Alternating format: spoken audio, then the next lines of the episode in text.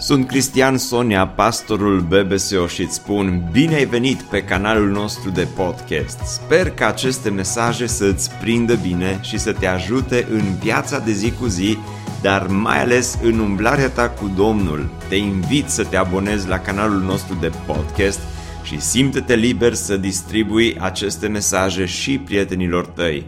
Îți doresc să ai parte de o audiție plăcută în continuare. Ne întoarcem în dimineața aceasta la Cartea Iacov, o carte deosebit de frumoasă și de practică. Aș vrea să îi mulțumesc lui Cornel Bucur, lui Cipri, pentru, dumini, pentru că duminicile trecute au adus așa mesaje foarte frumoase din uh, această, această carte și uh, au dus mai departe această serie de, de predici. Astăzi ajungem în Iacov la capitolul 2. Și astăzi vorbim despre un subiect despre care de obicei nu prea se vorbește, și anume despre favoritism, despre cancerul favoritismului am, am pus titlul acestui mesaj. Nici măcar în Biblie nu găsim uh, atât de multe uh, pasaje care vorbesc pe subiectul acesta și totuși Iacov în uh, capitolul 2 dezbate așa pe larg acest, acest subiect al favoritismului. De ce? Pentru că favoritismul poate să fie acel, acel păcat care să dea naștere la multe alte păcate de tot felul. Favoritismul Oare ce, ce, ce înseamnă atunci când vorbim despre, despre favoritism? La ce ne referim? Dexul ne explică că favoritismul nu înseamnă altceva decât favoruri acordate cuiva în mod abuziv și nemeritat favoruri acordate cuiva în mod abuziv și nemeritat. De asemenea, favoritism înseamnă să judeci pe cineva în funcție de aparențe, în funcție de popularitate, în funcție de îmbrăcăminte, în funcție de, nu știu, mașina pe care o conduce, de contul pe care îl are în bancă. Sau favoritism, uh, mai mult decât atât, uh, înseamnă să acorzi atenție cuiva Uh, în funcție de ce poți obține de la persoana respectivă. Da? Să acorzi atenție cuiva în funcție de, de, de ceea ce poți obține de la persoana respectivă, în funcție de, de ceea ce îți poate face. Deci favoritismul e, e, e ca și la nuntă. Mă duc și eu la uh, să pun, nu știu, o mie de euro la cineva la nuntă, că poate o să vină și el la mine și o să îmi pună 1100, da? Uh, și uh, Iacov vorbește, cum spuneam, și dezbate pe larg uh, această temă la începutul capitolului 2. Dar înainte să citim aceste versete, aș vrea doar să vă mai spun ce nu înseamnă favoritism, ca să nu înțelegem greșit subiectul acesta pe care Iacov îl dezbate aici. Favoritism nu înseamnă ce nu spune Iacov aici? Nu spune că e greșit să arătăm respect celor din jur, da? Nu, ceea ce, ceea ce va spune Iacov în versetul acesta, sau ce nu spune mai degrabă, când vorbește despre favoritism, nu înseamnă că este greșit să arătăm respect. Iacov nu vorbește aici despre așa un fel de comunism, da? Sau nu înseamnă că suntem toți egali, da? Și că toți uh, trebuie să fim uh, tratați la fel. Dacă în dimineața aceasta ar veni în mijlocul nostru o persoană foarte importantă, așa ca și funcție, și uh, i-am arătat respectul cuvenit, nu înseamnă, asta nu ar însemna favoritism, pentru că dacă dăm câteva pagini mai încolo în Petru, el spune să dăm cinstea cuvenită celor care sunt înălțați în dregătorii și așa mai, uh, mai departe. Deci, să înțelegem bine lucrurile acestea. Acum, Iacov, vă amintiți că este fratele Domnului Isus. Și cred că dintre toți autorii Bibliei, el chiar a fost și este îndreptățit să vorbească pe subiectul acesta al favoritismului. Pentru că dintre toți ceilalți uh, apostoli, dintre toți ceilalți autori ai Bibliei, Iacov nu doar că l-a cunoscut pe Hristos prin prisma lucrării pe care Domnul Isus a făcut-o în cei trei ani în care și-a desfășurat lucrarea mântuitoare, dar Iacov, fratele Domnului Isus, L-a cunoscut pe Hristos și în anii copilăriei. Au copilărit împreună. Îmi imaginez că s-au jucat împreună. L-a cunoscut pe Hristos și în anii adolescenței. L-a cunoscut pe Hristos și în anii tinereții. L-a cunoscut pe Hristos, tâmplarul, Hristos care își ajuta poate uneori tatăl în atelierul de tâmplărie. Și îmi imaginez că poate au existat acele momente când Maria știa că Iacov nu este, știa că Isus nu este doar fratele lui Iacov, Maria știa că Isus este și Fiul lui Dumnezeu și mă gândesc că au existat acele momente când Iacov poate la un moment dat s-a simțit oarecum neîndreptățit. A simțit oare, oarecum această respingere. A simțit că parcă Isus este mai special decât el. Parcă Isus primește atenție mai multă decât primește el, pentru că, să ne amintim, Iacov nu a crezut că Isus este uh, Dumnezeu până mult, mult, mult mai târziu. Și mi imaginez că au existat aceste momente în viața lui Iacov când a simțit respingerea, a simțit favoritismul chiar acolo în familia lor. De aceea spune în primul verset din Iacov la capitolul 2, Frații mei, să nu vă trăiți viața de credință în Domnul nostru Isus Hristos, Domnul gloriei, favorizând pe cineva. Favorizând pe cineva. Iată că favoritismul poate să apară în biserică. Și el va da exemplu mai imediat despre ce înseamnă această parțialitate în biserică atunci când favorizezi pe cineva în trupul lui Hristos. Dar iată că favoritismul poate să apară uneori în familie. Unii dintre cei care sunteți aici știți despre ce vorbesc. Poate unii ați trecut de o anumită vârstă și poate când ai fost copil acasă, ai trăit acele momente când ai simțit că fratele tău sau sora ta primește mai mult decât tine. Primește mai multă atenție, primește mai multe lucruri, ai simțit că poate uh, părinții, poate ei n-au intenționat să facă asta, dar indirect, uh, poate celorlalți din familie le-au acordat mai multă atenție și lucrul acesta te-a durut. Ai, ai, ai simțit favoritismul ca pe un cuțit care îți intră direct în inimă și ai spus, iată că el sau ea este Uh, sau ei sunt mai importanți decât sunt eu.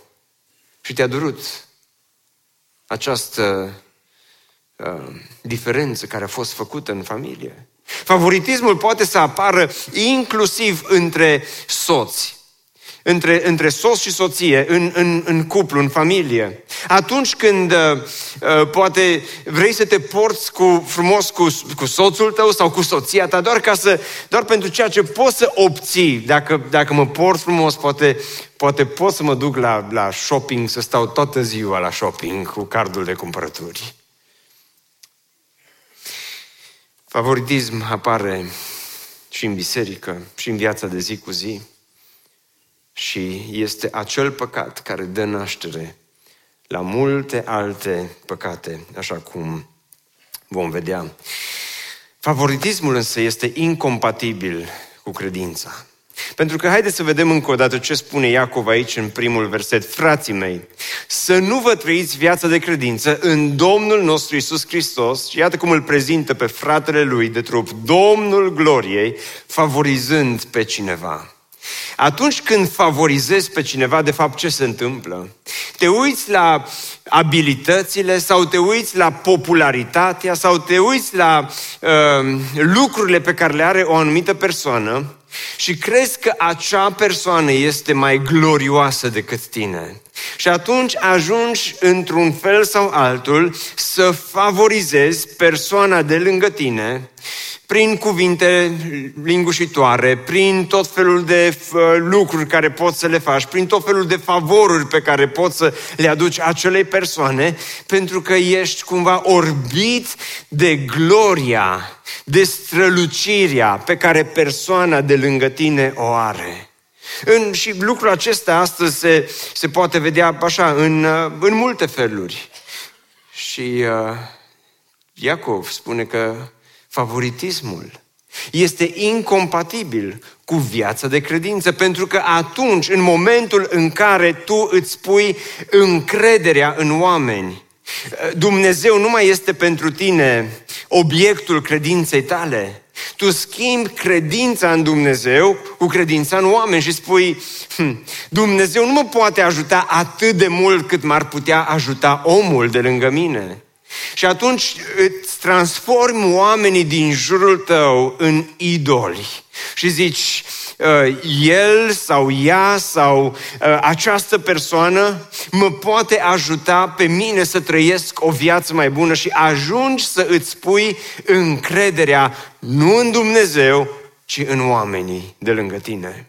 Dar Biblia spune cu privire la asta în Ieremia, la capitolul 17, versetul 5 și 7 în felul următor. Blestemat să fie omul care se încrede în om, care se sprijină pe un muritor și își abate inima de la Domnul, căci este ca un nenorocit în pustie și nu vede venind fericirea, locuiește în locurile arse ale pustiei, într-un pământ sărat și fără locuitori. Binecuvântat să fie omul care se încrede în Domnul și a cărui nădejde este Domnul și toată biserica să spună Amin.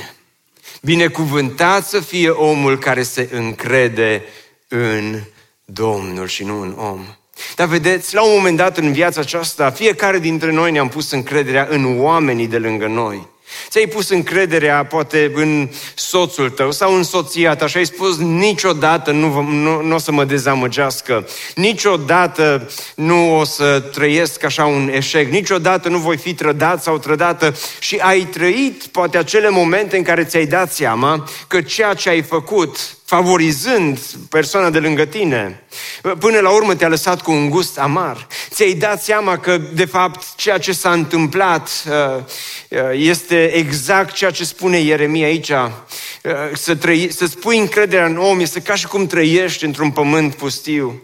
Și când favorizezi pe cineva, tu îți muți încrederea din Dumnezeu în om. Nu mai cauți fața Domnului, ci cauți fața omului. Și când lucrul acesta se întâmplă, mai devreme sau mai târziu vei rămâne dezamăgit sau dezamăgită.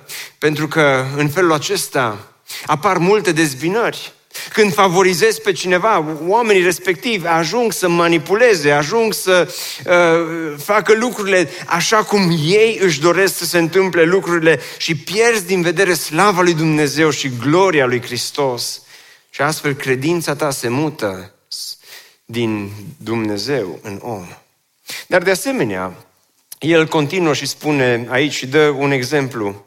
Căci dacă intră în adunarea voastră un om cu un inel de aur într-o haină strălucitoare și intră un sărac îmbrăcat într-o haină murdară, iar voi îi dați atenție celui ce poartă haina strălucitoare și îi spuneți, tu așează-te pe locul acesta bun, pe când celui sărac îi spuneți, tu stai acolo sau așează-te lângă scăunașul meu.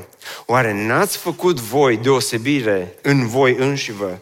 Și n-ați devenit voi judecători cu gânduri rele? Haideți să facem puțin studiu biblic aici. Pentru că e foarte interesant exemplul acesta pe care Iacov îl oferă ca să ne arate favoritismul. Și dă acest exemplu a unui om bogat și a unui om sărac. Și aici dați-mi voi să fac o mică paranteză. Nu toți oamenii bogați sunt oameni răi. Să nu plecăm de aici cu impresia asta Măi, dacă ești om bogat, înseamnă că direct în iad te duci. Că atunci vreo 80% dintre cei care suntem aici ne-am încadra în această categorie. Ce vrei să spui, Cristi, că 80% dintre noi suntem bogați? Poate mai mult. Mai, mai, mai mare procentajul decât 80%. Da? Depinde cu cine te compari. Dacă te compari cu, nu știu, Elon Musk, ești sărac. Dar dacă dar toți suntem, în, mar, în mare eu zic că suntem oameni binecuvântați. Da? Slavă Domnului pentru asta. Și nu toți oamenii săraci sunt automat oameni buni. Deci există bogați buni și bogați mai puțin buni. Există săraci buni și săraci mai puțin buni, ca să închidem uh, această paranteză. Dar el dă acest exemplu și nu-l dă degeaba, pentru că limbajul pe care îl regăsim în aceste versete, plus în versetele următoare, la 5 la 7, Ascultați, prea iubiții mei frați, nu-i ales oare Dumnezeu pe săraci acestei lumi ca să fie bogați în credință și moștenitori ai împărăției pe care le-a promis-o celor ce-L iubesc? Însă voi l-ați disprețuit pe cel sărac. Oare nu cei bogați vă asupresc și vă târesc prin tribunale? Oare nu ei blasfemiază numele bun care este chemat peste voi? Observați că el folosește aici elemente ale tribunalului. Și de fapt, mulți comentatori uh, ai Bibliei sunt uh, de părere că ceea ce face uh, Iacov aici este că el în prima parte a capitolului 2, Iacov arată cum creștinii copiază comportamentul de la procesele greco-romane. Dacă facem așa un mic studiu biblic, vedem că se regăsesc multe elemente, judecată, judecători, uh, vă târăsc înaintea judecătorilor și așa mai departe. Și Iacov îi critică pe creștinii cărora le scrie pentru că au copiat acest comportament din uh, curtea de judecată. Acum, să înțelegem cum erau uh, judecățile în vremea lui Iacov. Nu erau în săli închise, cum uh, e astăzi. Erau în spații deschise și foarte mulți oameni puteau să asiste la aceste procese de judecată.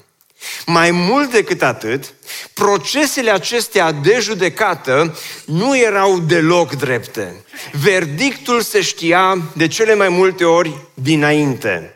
Și indiferent de partea cui era adevărul, întotdeauna aceste procese de judecată erau câștigate de cei care aveau influență mai mare și de cei care aveau uh, îmbrăcăminte mai bună, ca și așa, un, un exemplu.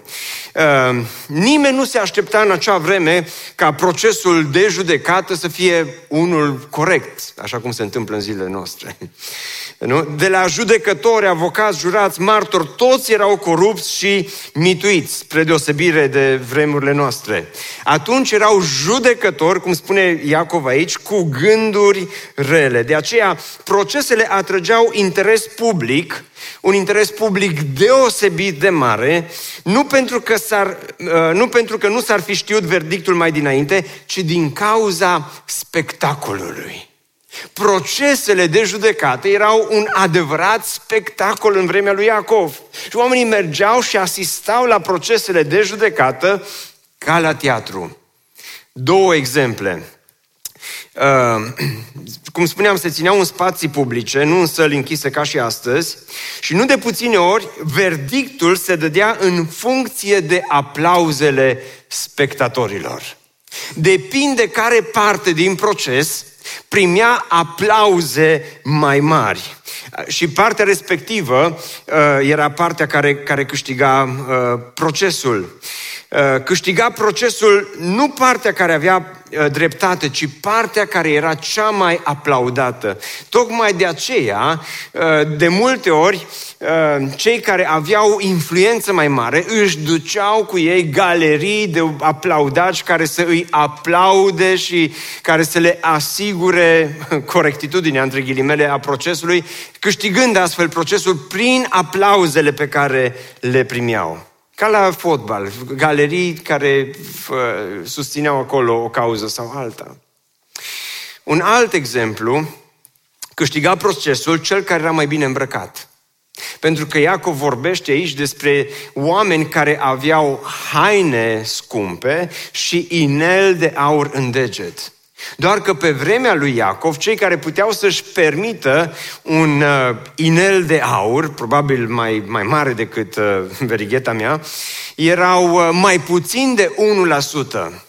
Și când începea un proces de judecată și apărea cineva cu un inel de aur în deget, deja se știa verdictul. Nu mai exista nici un fel de dubiu cine va câștiga procesul respectiv și în felul acesta procesul la care oamenii asistau nu era altceva decât o piesă de teatru foarte, foarte bine pusă la punct.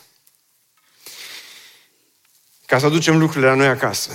Favoritismul nu face altceva decât să transforme biserica într-o scenă teatrală, spune Iacov. Când se întâmplă ca în biserică să existe favoritism, când se întâmplă ca în biserică să existe nedreptate, Spune Iacov, când se întâmplă ca în biserică să existe respingere, biserica și voi, spune Iacov, cei care vă numiți creștini, nu faceți altceva decât să vă comportați fix ca la teatru, în care cântați anumite lucruri, biserica devine o piesă de teatru. Cântăm, vorbim, aplaudăm, dar la final totul este teatral. Nimic nu are de-a face cu adevărul. Nimic nu are de-a face cu, cu, cu ceea ce ar trebui să se întâmple aici. Favoritismul transformă biserica într-o, într-o sală de teatru. De aceea, dacă și la biserică, ca și în lume, cei care uh, sunt uh, băgați în seamă cei care primesc atenție, cei care sunt uh, uh, acolo în față, sunt acei oameni care sunt acolo pe baza a ceea ce au câștigat, influență, social media, avere și așa mai departe. Totul este, spune Iacov, nimic altceva decât o scenă teatrală. Și Iacov îi acuză pe creștini de teatralitate. Dragilor, Tocmai de aceea favoritismul n-ar trebui să se regăsească în biserică. Pentru că există, spune Iacov, destulă nedreptate care se întâmplă în afară. Există destulă nedreptate care se întâmplă în familie. Există destul favoritism care se întâmplă în sălile de judecată. Există destul favoritism care se întâmplă poate la locul de muncă. Există destul respingere pe care tu personal ai experimentat-o în viața ta, într-un fel sau altul, de multe ori de la cine nu te-ai așteptat. Și dacă vii la biserică și aici găsești aceeași scenă de teatru ieftină, spune Iacov, atunci ce rost mai are? În biserică oamenii ar trebui să găsească corectitudine, adevăr, eu sunt calea, adevărul și viața, spune Hristos. Aici oamenii ar trebui să găsească acea căldură sufletească, să știi că atunci când vii aici la biserică, aici nu ești acceptat pe baza realizărilor tale, nu ești acceptat de Dumnezeu pe baza hainelor tale, nu, ești, nu vii aici ca să faci parada modei, să te aplaude lumea. Bine, bine, foarte, ești la modă cu tot ceea ce uh, există astăzi. Când vii în locul acesta, nu trebuie să vii ca la teatru ca să atragi atenția celor din jurul tău și oamenii să te arate cu degetul să spună El este copil de Dumnezeu, uite ce inel are, uite ce haine are, uite ce mașină conduce, uite ce, ce fel de om, uite ce influență, uite ce popularitate, uite ce Instagram, uite ce TikTok, uite, domnule, cât de mulți, cât de mulți followeri. Dumnezeu nu ne acceptă pe, pe, pe standardele acestea omenești, ci Dumnezeu ne, ne acceptă pe baza meritelor lui Hristos pe fiecare dintre noi. Ce bine era să vă duc pe toți în Corea, să vă acordați un pic caminul, să... Și tocmai de aceea, dragilor, noi când venim înaintea lui Dumnezeu, ar trebui să venim uh, nu ca la teatru, ci trebuie să venim știind că fiecare dintre noi suntem oameni creați după chipul și asemănarea lui Dumnezeu. Și identitatea noastră nu este dată de ceea ce avem sau de ceea ce am câștigat sau de slujbă sau de unde am vorbit sau așa mai departe. Identitatea noastră este, ne este dată în primul rând de ceea ce a făcut Hristos pentru fiecare dintre noi. Altfel, biserica este doar un teatru ieftin, spune Iacov. Dacă vă comportați ca și în sălile de judecată, dacă vă comportați ca și în afară, nu realizați absolut nimic. Și mai mult decât atât, spune Iacov că favoritismul nu face altceva decât să fie un combustibil pentru ură și răutate. Favoritismul este un combustibil pentru ură și pentru răutate. Uitați-vă ce, ce spune el uh, la un moment dat. Așadar, dacă împliniți legea împărătească potrivit Scripturii să-L iubești pe semenul tău ca pe tine însuți, bine faceți. observați că favoritismul lovește direct în cea mai mare poruncă. Pentru că tu atunci când îi judeci pe oameni, în funcție de aparențe, în funcție de popularitate, în funcție de ceea ce au, tu faci diferență și începi să nu-i mai iubești pe toți în mod, în mod egal. Și în, când faci lucrul acesta, tu, tu încalci cea mai mare poruncă pe care Hristos ne-a lăsat-o în lumea aceasta. Și de acolo se naște atât de multă ură, atât de multă răutate. De, de câte ori n-ai simțit că ți s-a făcut, poate tu ai fost cel căruia ți s-a făcut o nedreptate. Ai muncit și te-ai străduit să uh, faci să iasă bine și la final a venit altcineva și a cules toate laudele în locul tău. A venit cineva și a pus uh, cireașa de pe tort și mm, acolo ți s-a dus toată munca ta și te-ai dus acasă și te-ai dus supărat și te-ai dus supărată și ai zis, mă, viața nu-i corectă, nu-i, nu-i, nu-i în regulă. Sau te-ai uitat la alți oameni cu ură și ai început să îi judeci pe unii și pe ceilalți. Te-ai uitat la oamenii săraci. Și când vezi un om sărac, imediat pui etichetă. Toți săraci și săraci căzleneși. Asta că știu eu că nimic nu face toată ziua, de aia își merită soarta, își merită sărăcia în care trăiește. Dar te uiți și la ea bogați și judeci și pe cei bogați. Ha, numai el știe ce învârte. O zi nu muncit în toată viața lui. A, dacă așa e, așa e slujbă, dacă lasă că știu eu că e necinstit, că e corupt, că e nu știu cum și îi judeci, cine știe cum și-a făcut el sau cum și-a făcut ea averea și încep să-i judeci și pe cei care sunt bogați, apoi te duci și la toate categoriile de oameni le găsești câte ceva. Te uiți la mamele care poate uh, se duc și uh, au copii mici, dar se duc la lucru. Oi, uite, femeile astea n-au inimă, își lasă copii mic, copilul mic la grădiniță, la creșă, se duce. Cât de avară, cât de hapsână după bani, după a strânge, nu-i pasă de copii, nu-i pasă de cei mai frumoși ani din, din viața ei, dar te uiți și la mamele care poate n-au un job, dar stau cu copii acasă, uite, stă cu copii uh, acasă, nimic nu muncește toată ziua. Numai în loc să-și caute o slujbă ca lumea și în felul acesta încep să-i judeci pe toți oamenii de lângă tine și încep să arăți favoritisme în jurul tău în funcție de ceea ce îți place ție sau în funcție de cum crezi tu că ar trebui trăită viața aceasta. Și asta naște multă ură. Asta naște multă răutate. Asta este benzina perfectă pentru a trăi o viață condusă de acreală întotdeauna? Ea face diferența? Asta duce la găști în biserică? Mai multe grupuri mici decât ne-am dorit? Pentru că ai tu gașca ta acolo cu care poți să povestești, cu care poți să uh, vorbești și poate chiar și când te întâlnești cu grupul mic, tu te duci și pui combustibilul acesta, benzina favoritismului și începi și critici că ce-i bine, ce nu-i bine, cum se cântă, cum nu se cântă, în funcție de aceasta, de asta, nu știu dacă ați auzit, dar sunt biserici care unele dintre ele au ajuns să se certe din cauza favoritismului, că pe ăla l-au pus în comitet, pe celălalt l-au pus să cânte, pe celălalt nu l-a, nu l-a pus să predice. Și așa nu, nu în România, în Corea am auzit că se întâmplă asta. Da. Dar favoritismul este acel combustibil pentru ură, pentru răutate.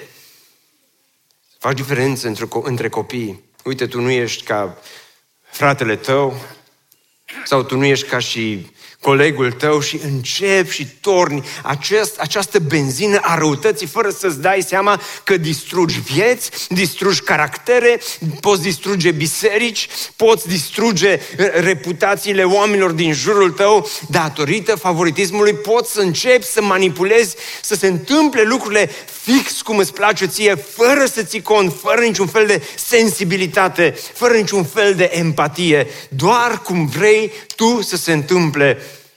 Și începi să pui etichete, bogat, sărac. Ăsta e om bun, ăsta e om rău. Știe, nu știe. Instagram, fără Instagram. Iacov spune, nu așa trebuie trăită viața aceasta. Este un cancer. Este un virus. Este un păcat așa foarte invizibil, cum a fost mai de mult seria de predici. Dar este un păcat care te distruge și care te macină și care te mănâncă din interior până când îți roade credința la temelie. Cum putem să scăpăm de favoritism? cum să te vindeci. Nu judeca în funcție de aparențe. Dragilor, este un verset în Romani foarte frumos. Căci înaintea lui Dumnezeu nu există favoritism. Așa sună versetul. Căci înaintea lui Dumnezeu nu există favoritism. Sau în traducerea Dumitru Cornescu, Dumnezeu nu caută la fața omului. Ce bine că Dumnezeu nu are preferați. Vă dați seama dacă Dumnezeu ar fi avut preferații lui. O să-L trimit pe Hristos să moară numai pentru ăia care au păr. De exemplu. Ăia sunt mai simpatici. O să-L trimit pe Hristos să moară, dar numai pentru ăia care într-o zi se vor duce la BBSO. O să-L trimit pe Hristos să moară, dar numai pentru, pentru ăia care, care știu să zâmbească frumos tot timpul.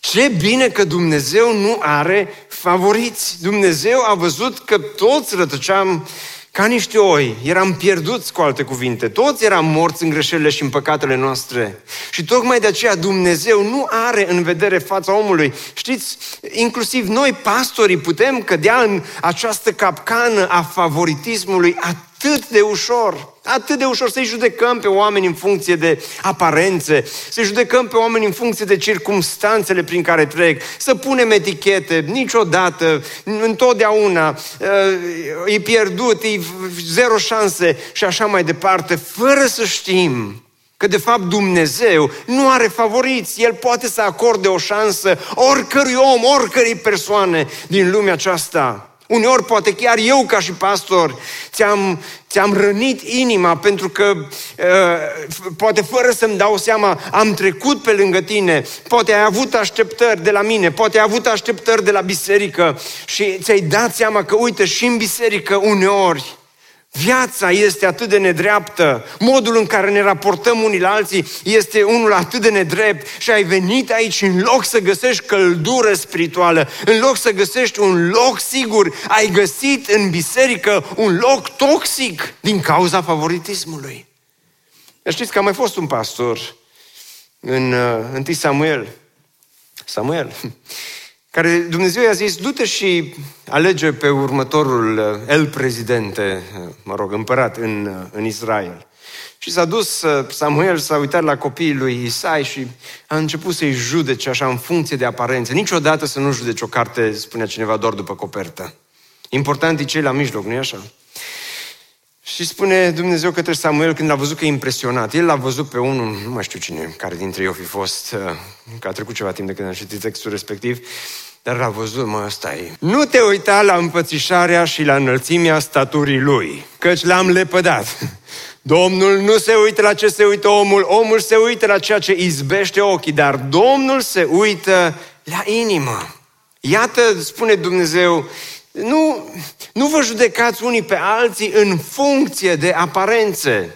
Nu vă judecați unii pe ceilalți în, în funcție de cum, cum vă uitați la, eh, la... Te uiți la fața omului și începi să pui etichete. El e bun, ea nu e bună și așa mai departe. Pentru că Dumnezeu, repet, ne-a creat pe toți după chipul și asemănarea Lui. Toți avem în noi întipărit chipul lui Dumnezeu. Dumnezeu nu doar că ne-a creat după chipul și asemănarea Lui, dar ne-a răscumpărat prin sângele Lui Isus Hristos. Și astăzi, dacă putem fi cineva în lumea aceasta, sau dacă poți să ai ceva în această lume, cel mai important lucru pe care îl poți avea nu este un, un, un lucru, nu, nu sunt bani, nu sunt bogățiile acestei lumi, nu sunt averile. Valoarea ta nu este dată de, de averi, ci valoarea ta este dată de ceea ce a făcut Dumnezeu pentru tine, de ceea ce a făcut Hristos pentru tine. De aceea, în, în, în biserică, noi ar trebui, biserica ar trebui să fie un loc în care fiecare să fie acceptat. Pentru că Dumnezeu te acceptă, Dumnezeu te primește, Dumnezeu este Cel care îți dă uh, identitate, El, El este Cel care îți dă valoare, indiferent de cât de mult ai sau nu ai, indiferent de poziția ta socială, în Dumnezeu. Acolo uh, găsești adevărata identitate și adevărata valoare. Dar mai mult decât atât, uh, arată dragoste mai ales față de cei de la care știi că nu poți obține ceva înapoi. Cum să te vindești de favoritism?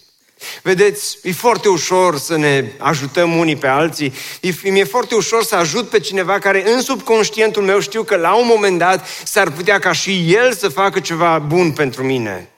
E, e foarte ușor să te apleci înspre nevoile cuiva care știi că într-un fel sau altul s-ar putea la un moment dat să te răsplătească sau să-ți întoarcă favorul pe care tu l-ai făcut acelei persoane. Dar știți, Cipri a predicat săptămâna trecută despre văduve și despre orfani. Acum, în Iacov nu există capitole când a fost scrisă cartea Iacov. Capitolele au fost adăugate, capitolul 1, 2, 3, 4 și așa mai departe, au fost adăugate ulterior ca să ne fie nouă mai ușor să citim Biblia. Dar Iacov a scris așa, legat, și ceea ce scrie în doi se leagă de ceea ce a predicat Cipri săptămâna trecută.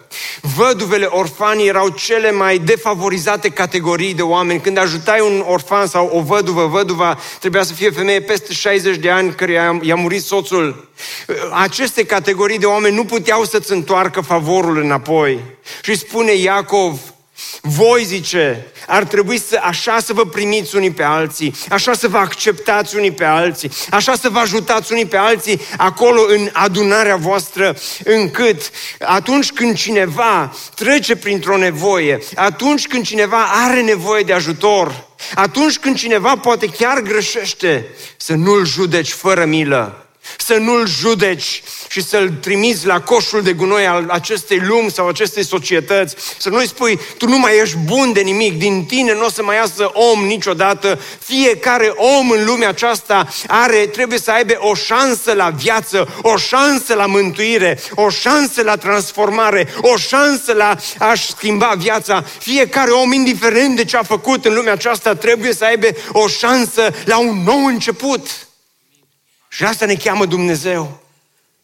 Poți să ajuți pe cineva care te poate răsplăti, care te poate plăti, dar poți să ajuți pe cineva de la care știi că nu mai poți să obții nimic înapoi?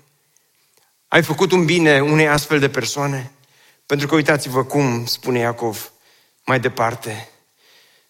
Zice, oricine păzește întreaga lege, dar încalcă o singură poruncă, s-a făcut vinovat de încălcarea tuturor poruncilor. Căci cel ce a spus să nu comiți adulter a spus și să nu ucizi. Așadar, dacă nu comiți adulter, dar ucizi, ai devenit unul care calcă legea. De ce spune aceste versete?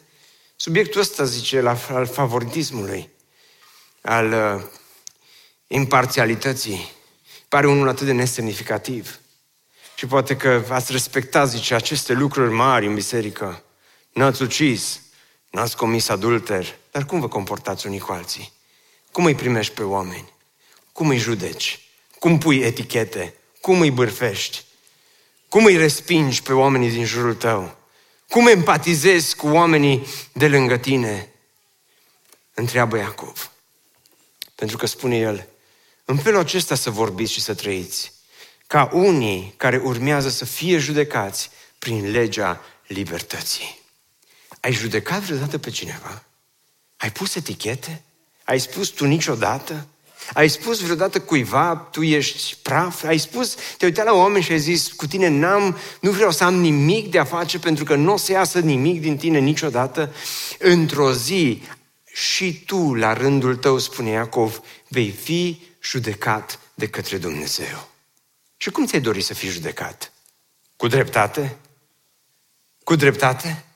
Dacă vom fi judecați doar cu dreptate, va fi vai și șamar de noi în ziua judecății. Dar spune Iacov, fiecare dintre noi ne dorim să fim tratați și judecați, nu doar cu dreptate, ci și cu milă, cu har și cu dragoste. În ziua judecății îți vei dori din toată inima ta ca Dumnezeu să te judece cu multă milă. Spune Iacov, dacă asta îți dorești pentru tine, când vei sta în fața tronului de judecată lui Dumnezeu, asta trebuie să faci tu pentru ceilalți.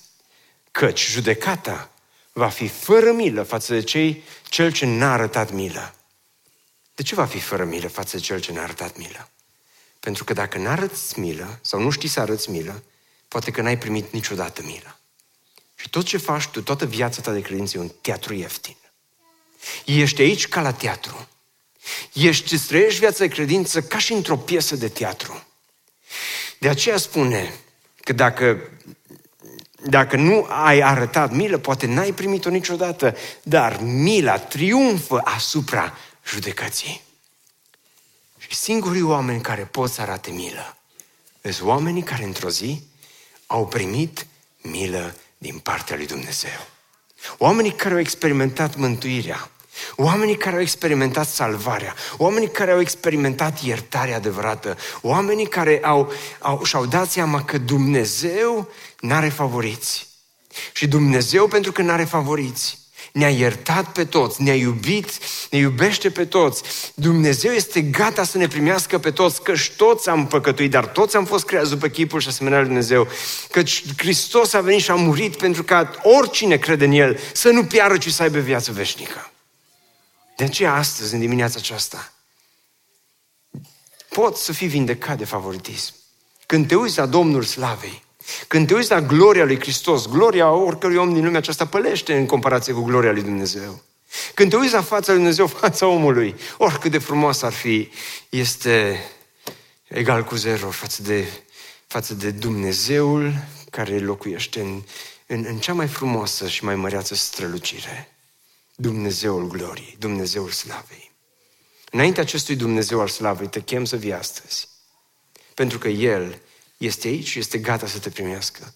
Este gata să-ți arate nu parțialitate, nu favoritism, nu să te respingă, nu să te dea la o parte, ci Dumnezeu este prezent aici și este gata să-ți arate milă, iertare, acceptare.